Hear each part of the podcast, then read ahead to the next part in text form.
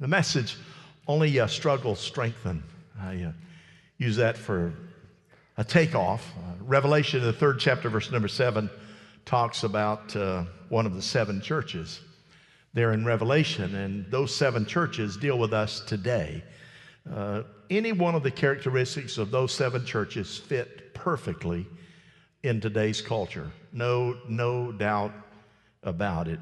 Hannah More wrote, Obstacles are those frightening things you see when you take your eyes off the gold. Obstacles are those things that you see when you take your eyes off the goal. So you could say, well, if I take my eyes off Jesus, or if I take my eyes off the promise, I'm going to begin to see a lot of obstacles. I'm going to begin to see a lot of doubt. I'm going to experience fear. I'm going to experience worry. I'm going to experience anxiety. But as long as you keep your hand on Jesus and on his promises and on the Word of God, then, my friend, you are going to make it. Not have a better chance to make it, but you're going to make it. Our goal around here is to know Christ and make Him known. We've known that for probably 28, 29 years. And our desire is think about what is your desire? My desire is to serve the Lord Jesus Christ, to be a success of following after Him. Now, some days you have great days. Man, I tell you what, I was a saint today. How many said that about yourself today? You all sainted up. Just one person. God bless you. We know generally we're all saints, but, but then on the other side, sometimes we're not so saintly. Have you ever known it?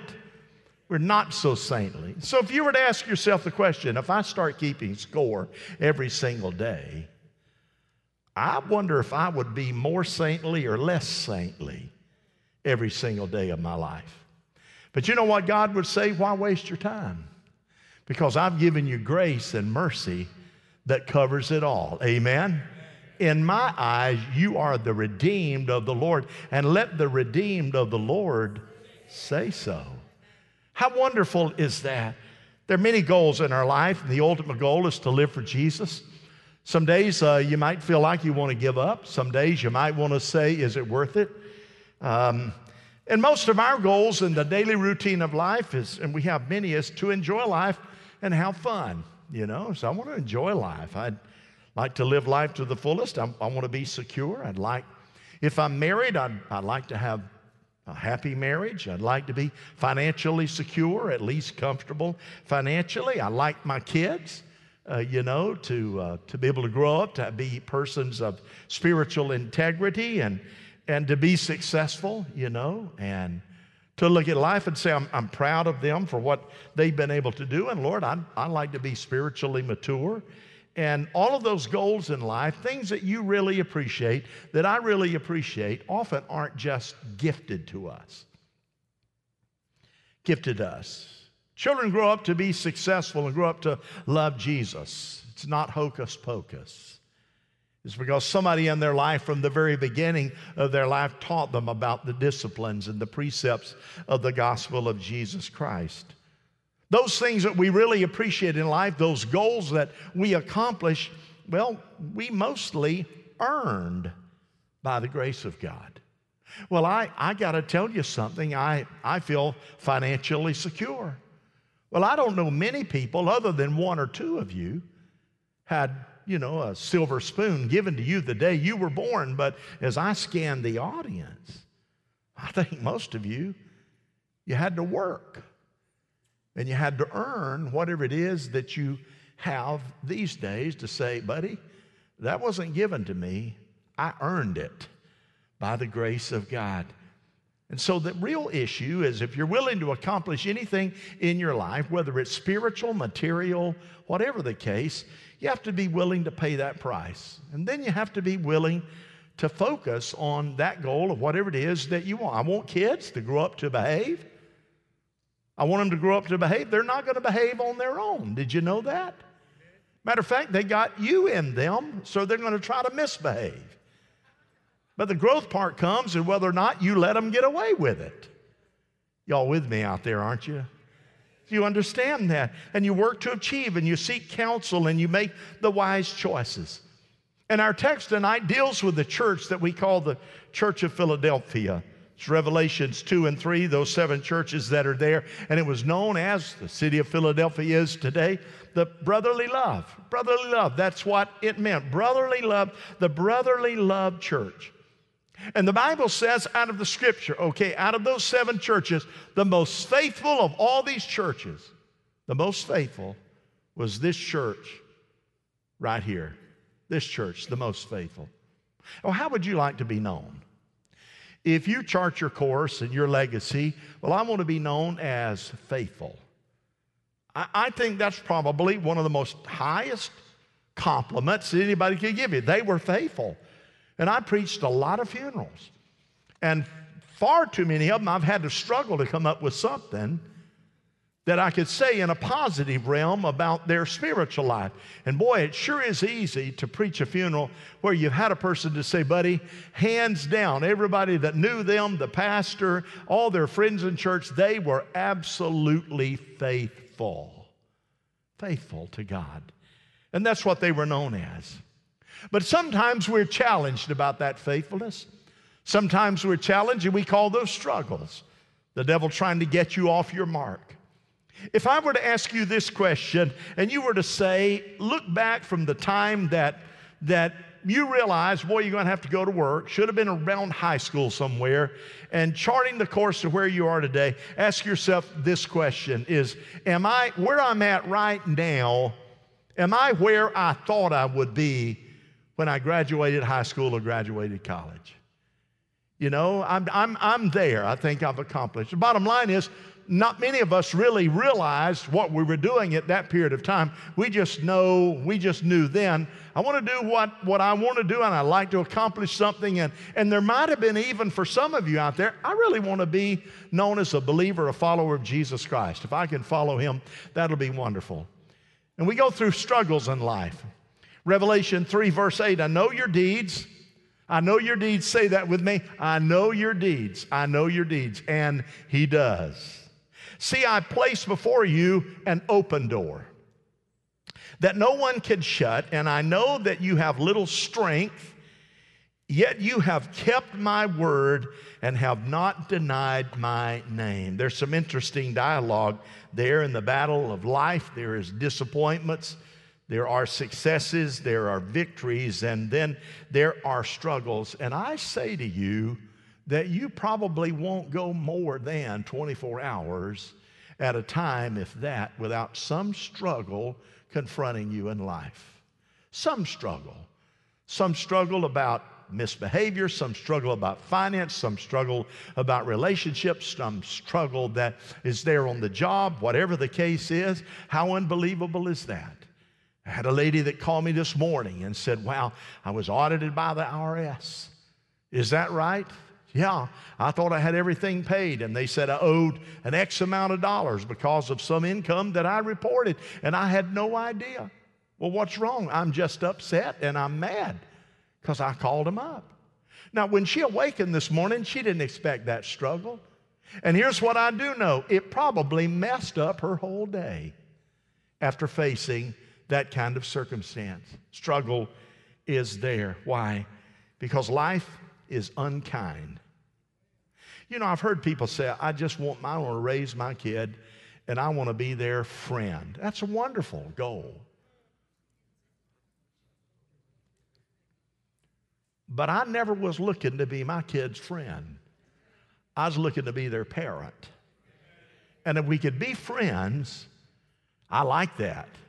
But if there came a time when I had to put that friendship on the table, to straighten them up. Hello? You, understand what I'm saying? That that was not the major goal. And so here's what God says life is, I've, I've admitted, God, it's going to be struggles. And I'm not going to walk around saying, oh, God, when I became a believer, I thought there'd be no struggles. Why? Because struggles create something in us that causes us to be better with them than we would have been without them. One of the great struggles that I see in, in lives today, divorced families, of course, more than 50%. Somebody says 50%, but I got to tell you, that's not, that's not the correct answer by the time you weigh in all the options that are taking place in our society. You know, single, fam- single parent families wake up with a struggle, most of them every day. Most every day. Something breaks down. Oh, Lord, that'll mess up the finances. One of the kids gets sick. Do we have proper insurance? Oh, you got a deductible. I've got insurance. And we say, oh, their house burned down, but they've got insurance. What you don't know is a $5,000 deductible. Where does that come from?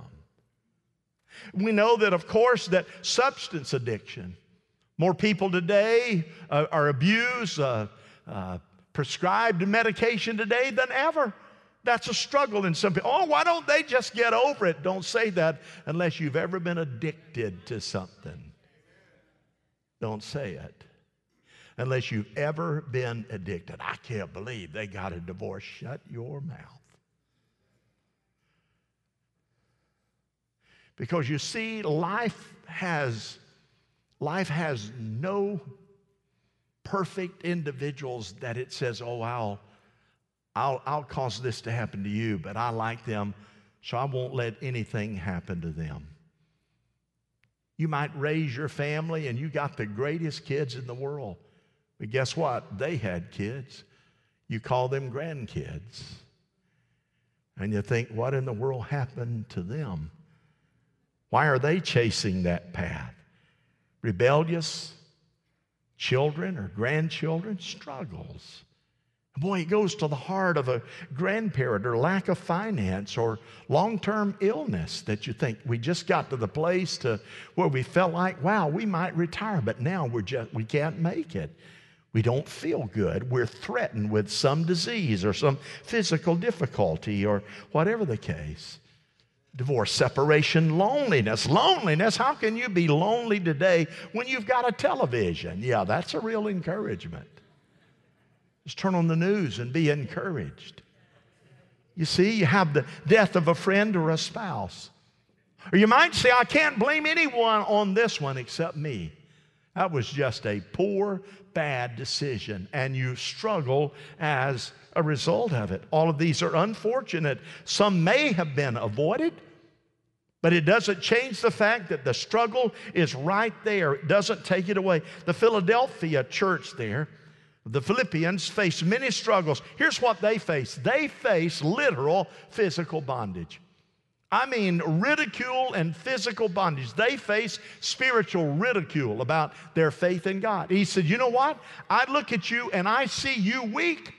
I see you're struggling. I, you can hardly take one more step. And I see how, how wore out you are. But I want you to know what I see also is you have been faithful, even though you fought a good fight. They had in that day one earthquake after another.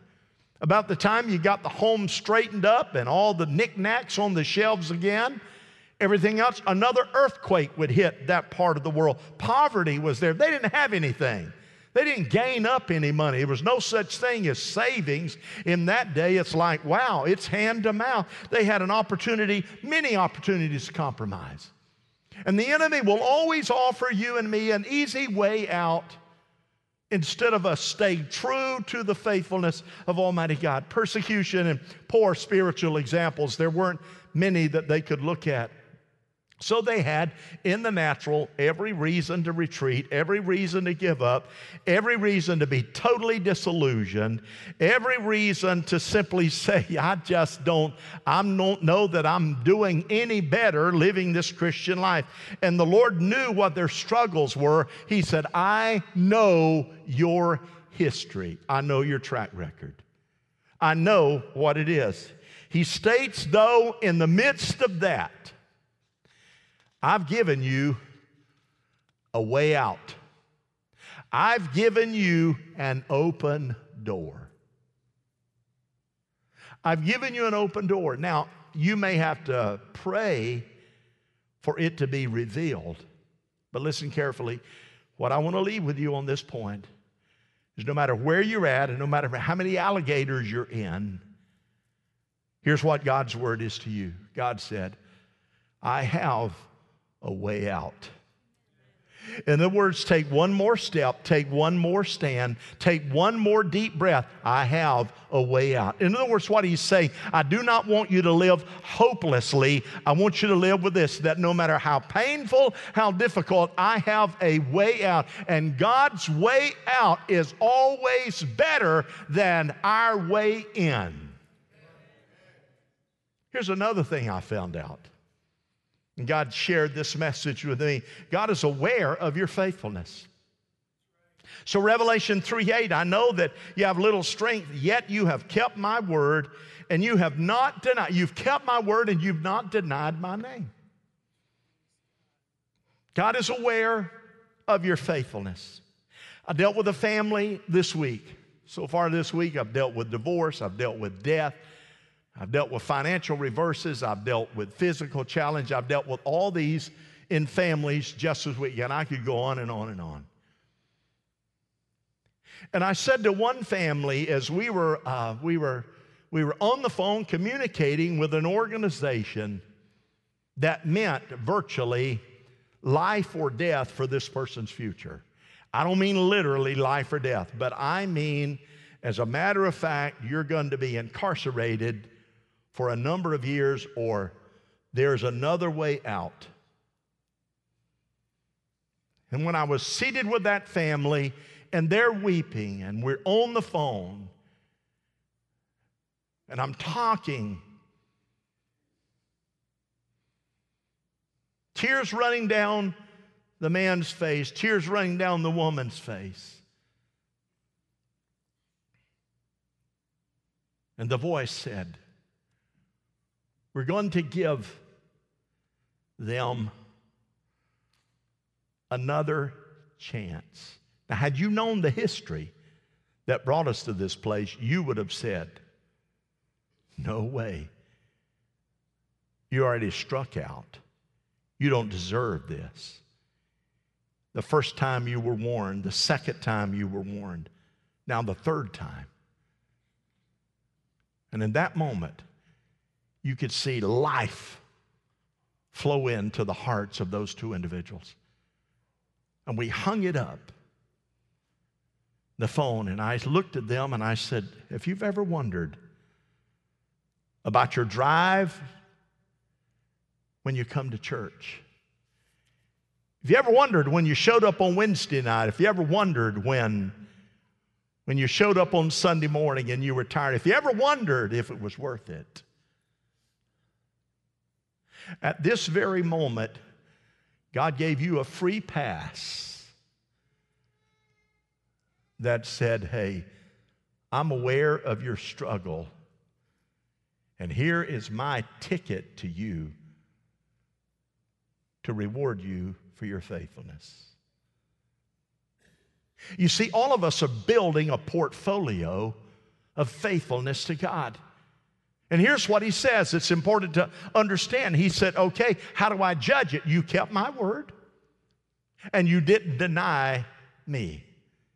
You kept my word, you went by the book and not what culture was telling you. You went by the book and not what your friends were saying. You went by the book and not by the roadmap created by an ungodly world. You kept my word and then you stood strong and did not deny my name. You defended my name. God immediately declares that He realizes they're weak and tired and acknowledges their commitment and that faithfulness that is there. And faithfulness is something that we can all manifest if we choose to. Faithfulness is a choice with us every single day. And here's what I found out it's not the fastest person, that says, I'm going to get across the finish line. Not the smartest person, not the most intelligent, and not even the most sluggish person. It's the person that's faithful So, well, I didn't make it all the way to the goal today, but bless God, I'm going to get up, pick pick up, and I'm going to go on further tomorrow. Well, I didn't make it today, but I'm going to get up and go on, and I'm going to make it then. Well, boy, somebody moved the goal out there. I was almost there. I could touch it, and they moved it on me. That's life, but I'm going to get up and I'm going to go again. God said, You were faithful no matter what the circumstances is there, and you can do that because it's within the ability of all of us to be faithful. Y'all can talk back, can't you? Amen. Many disappointments are going to come. We never judge ourselves. Don't ever judge yourselves by what others say or think. Don't ever judge yourself by what others have accomplished and you wonder that you've not accomplished that. Don't ever compare yourself and say, I, I know that I've been more faithful than they are, but it looks like uh, they're living in a just a beautiful place and have more money. They know what, and don't judge yourself by what it appears to be or your circumstances. Judge yourself by the touch that God has said, I have chosen you and placed my hand on you to walk the path and the journey that I've chosen to you. Here's your job be faithful. And as you are, I will open a door. Remember this the devil can never block you in. He can't do it. He can't do it. I've given you an open door. And when I reveal it, you can walk through it. And you ask yourself, well, with the things that I have and the privileges I have, how am I doing my best with those opportunities that, that God has given me? How am I managing that? And always remember that God will judge us based upon what we say in the Word of God. Oliver Wendell Holmes Jr. wrote, said, I have always sought to guide the future. I've always sought to guide the future, but it is lonely sometimes trying to play God. it's lonely trying to play God. What's up with this? What's up with this? Here's final God will establish your future. You're not there yet. You, you haven't reached the end of the line yet. Sister uh, Elliott, Bob Elliot, Reverend Bob Elliot's uh, Sister Barbara. They placed her in palliative care and they called today about five o'clock, quarter till five, and said, Pastor, could you come and, and just anoint her? Pulling the tubes out, and we're going to let her go. And I got up there. Dr. Spong and his wife were there, and Wayne and his wife were there, and Esther, she was there. And Dan, he drove up uh, and was there. And we walked in the room, and she had the breathing apparatus on. And Brother Elliot, they've been married 65, 67 years or so. Anything over 65, you've done pretty good. So he's in his, bless his heart, he has dementia and he's in his chair, you know, that you can walk around and or you can sit in it. And he's just crying because his sweetheart, after let's say 65 years plus, is we're taking the tubes out. Bless you. She's not aware of what's going on.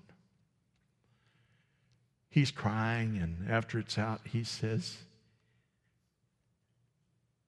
has she slipped away? He didn't know. Has she slipped away? And about the time she raised her right leg up and put it down, I said, Well, Brother Elliott, she just told you she's still here. Amen. She hadn't slipped away yet. And I said to them, You see this shell right here? She's closer home than she is here. She's more in heaven than she is here. And we began to sing songs. And I said to them, she lived her whole life to be able to know where she was going when this time came. When this time came, she wouldn't have to wonder where she's going. You might think that the little things that you do, like giving a cup of water, is it worth it? You might think that just going the extra mile, God, does anybody care? You might think, God, boy, I'm sure struggling. Everybody does. Some people just fake it better than others. We all do. But at the end of the line, there is an eternal bookkeeper who said, You kept my word, and you didn't give up on the power of my name. I've got an open door for you. All you got to do is wait, and I'll show you where it's at. And I'm aware of that, and I will establish your future. Here's what he means he, um, Him who overcomes, I'll make a pillar in the temple of God. I'll make a pillar in the temple of God. That in, in one meaning, it means stability, it means strong. Every the temple had to have the pillars that are there. The earthquake had destroyed them many times, and there was fear of instability, etc. Why? Why? Why all that? That's life because they'd been hit so many times. God, how many times do I pick myself back up emotionally? How many times do I pick myself back up spiritually? I've blown it so many times. How many times do I just fight back physically? How many times do I continue to say, God, I almost had my nose above water financially, but how many times God says, hey, you can't make yourself a pillar, but He said, I will make you a pillar in the temple. So it means strong support. but here's the other meaning Here's what it means it means a monumental pillar. Because in the Roman Empire, everywhere you looked, you saw statues of many of the great leaders, and you saw inscriptions. Many of them are still there today. The pillar. You see, that's why the cross is so important. The cross is a pillar, a symbol, and that's why that Jesus is not on the cross because he came off the cross, went to the grave, and was resurrected on the third day. He's no longer on that cross. The cross reminds us of the sacrifice that he made and testifies to everybody through the cross there is hope in Jesus Christ. And here's what he said I'll make you a pillar, a monument of strength, a monument of commitment, a monument of power. There are people right now that will say about you, and you're not even close to being gone. There are people that will say about you, boy, howdy. I have watched them through the years. And I watched them go through this and this and this. And they always took the high road. And they are encouragement to me. I've watched them when they had the same problems I had. But boy, howdy, somehow or another they stood strong. I'm glad they're my friend. I'm glad I got to share in their life. I'm glad I got to be with them and watch them cry when loss came and and yet I've watched them come through and recover. You see, we make monuments out of people that survive in life. And he said, I will make you a pillar in the temple so that others come by. They will see. And here's what they did they inscribed, they inscribed, they inscribed the name, these words committed to God. They inscribed God is Jehovah. They inscribed words, overcoming power, on all the pillars that are there, and he expresses that right there in the scripture. And the pillar represented rest and security. You see, it meant, hey, that faithfulness is there because faithfulness is not an object that can be destroyed by an earthquake. Faithfulness is not a pillar that can be destroyed by man. Faithfulness can only be destroyed by disobedience. Why? You have kept my word. You have remembered my name. So if you want that open door to open, keep my word, remember my name, because I have a door that I'm going to open. And here it is. I want to make you strong. We know that life has many uncertain turns, and God understands them all. How wonderful is that? As I shared recently with a young man going through facing divorce, hearts broken, challenges, and that goes with it. Can't believe at this stage in my life with a child that I'm ever facing that. He's um, an individual that is, is a periphia, a person growing in faith. And the struggle has caused him to really take a look and say, boy, where he's at. And through the time that we were away, I talked with him and others and said, Come on, you can make it. It's like latching on to every scripture that he can get his hands on, and it's becoming life to him.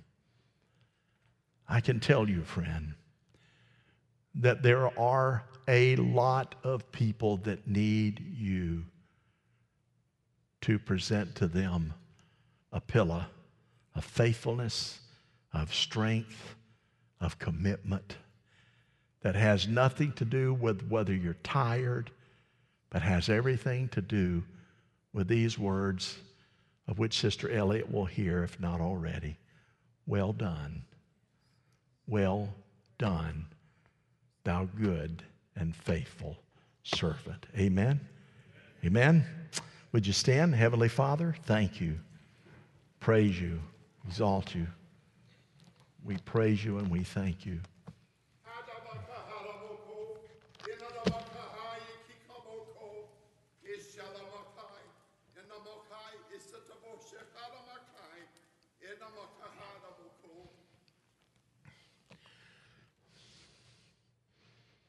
For in your life you feel you're in reverse, going backwards, going back over ground that you've already traveled. That is true. But the reason that you're going backwards at this moment and appears to be backwards is you missed a critical turn.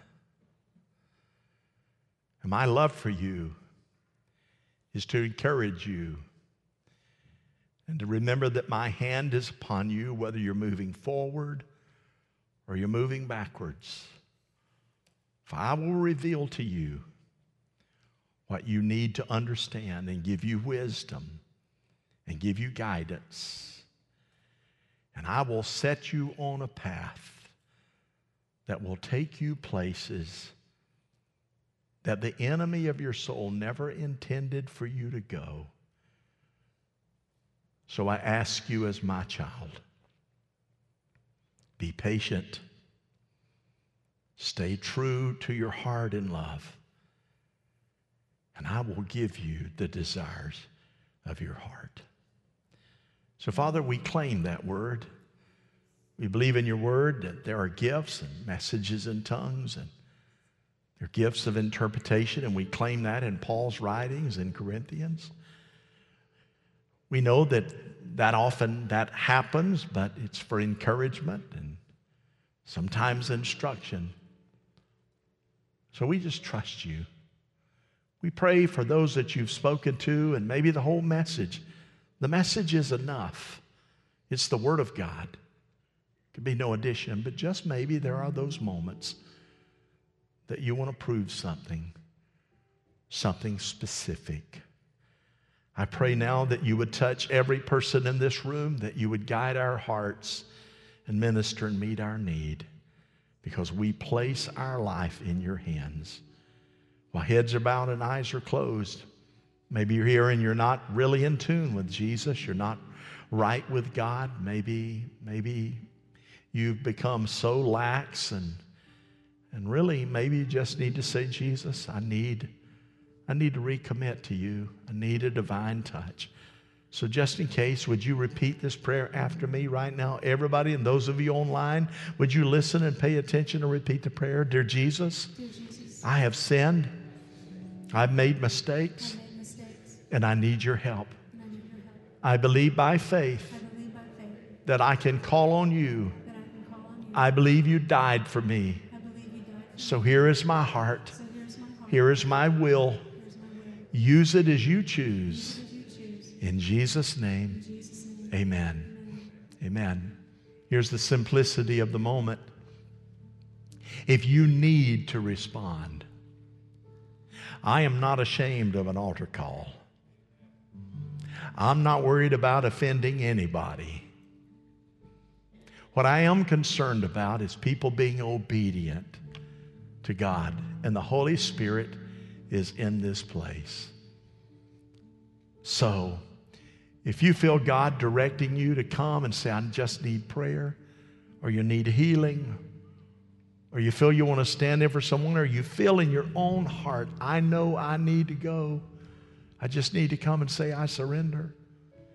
Whatever God instructs you to do, could you find the courage to be obedient to the Lord right now? And then we're going to give the benediction. You come. Would you do that?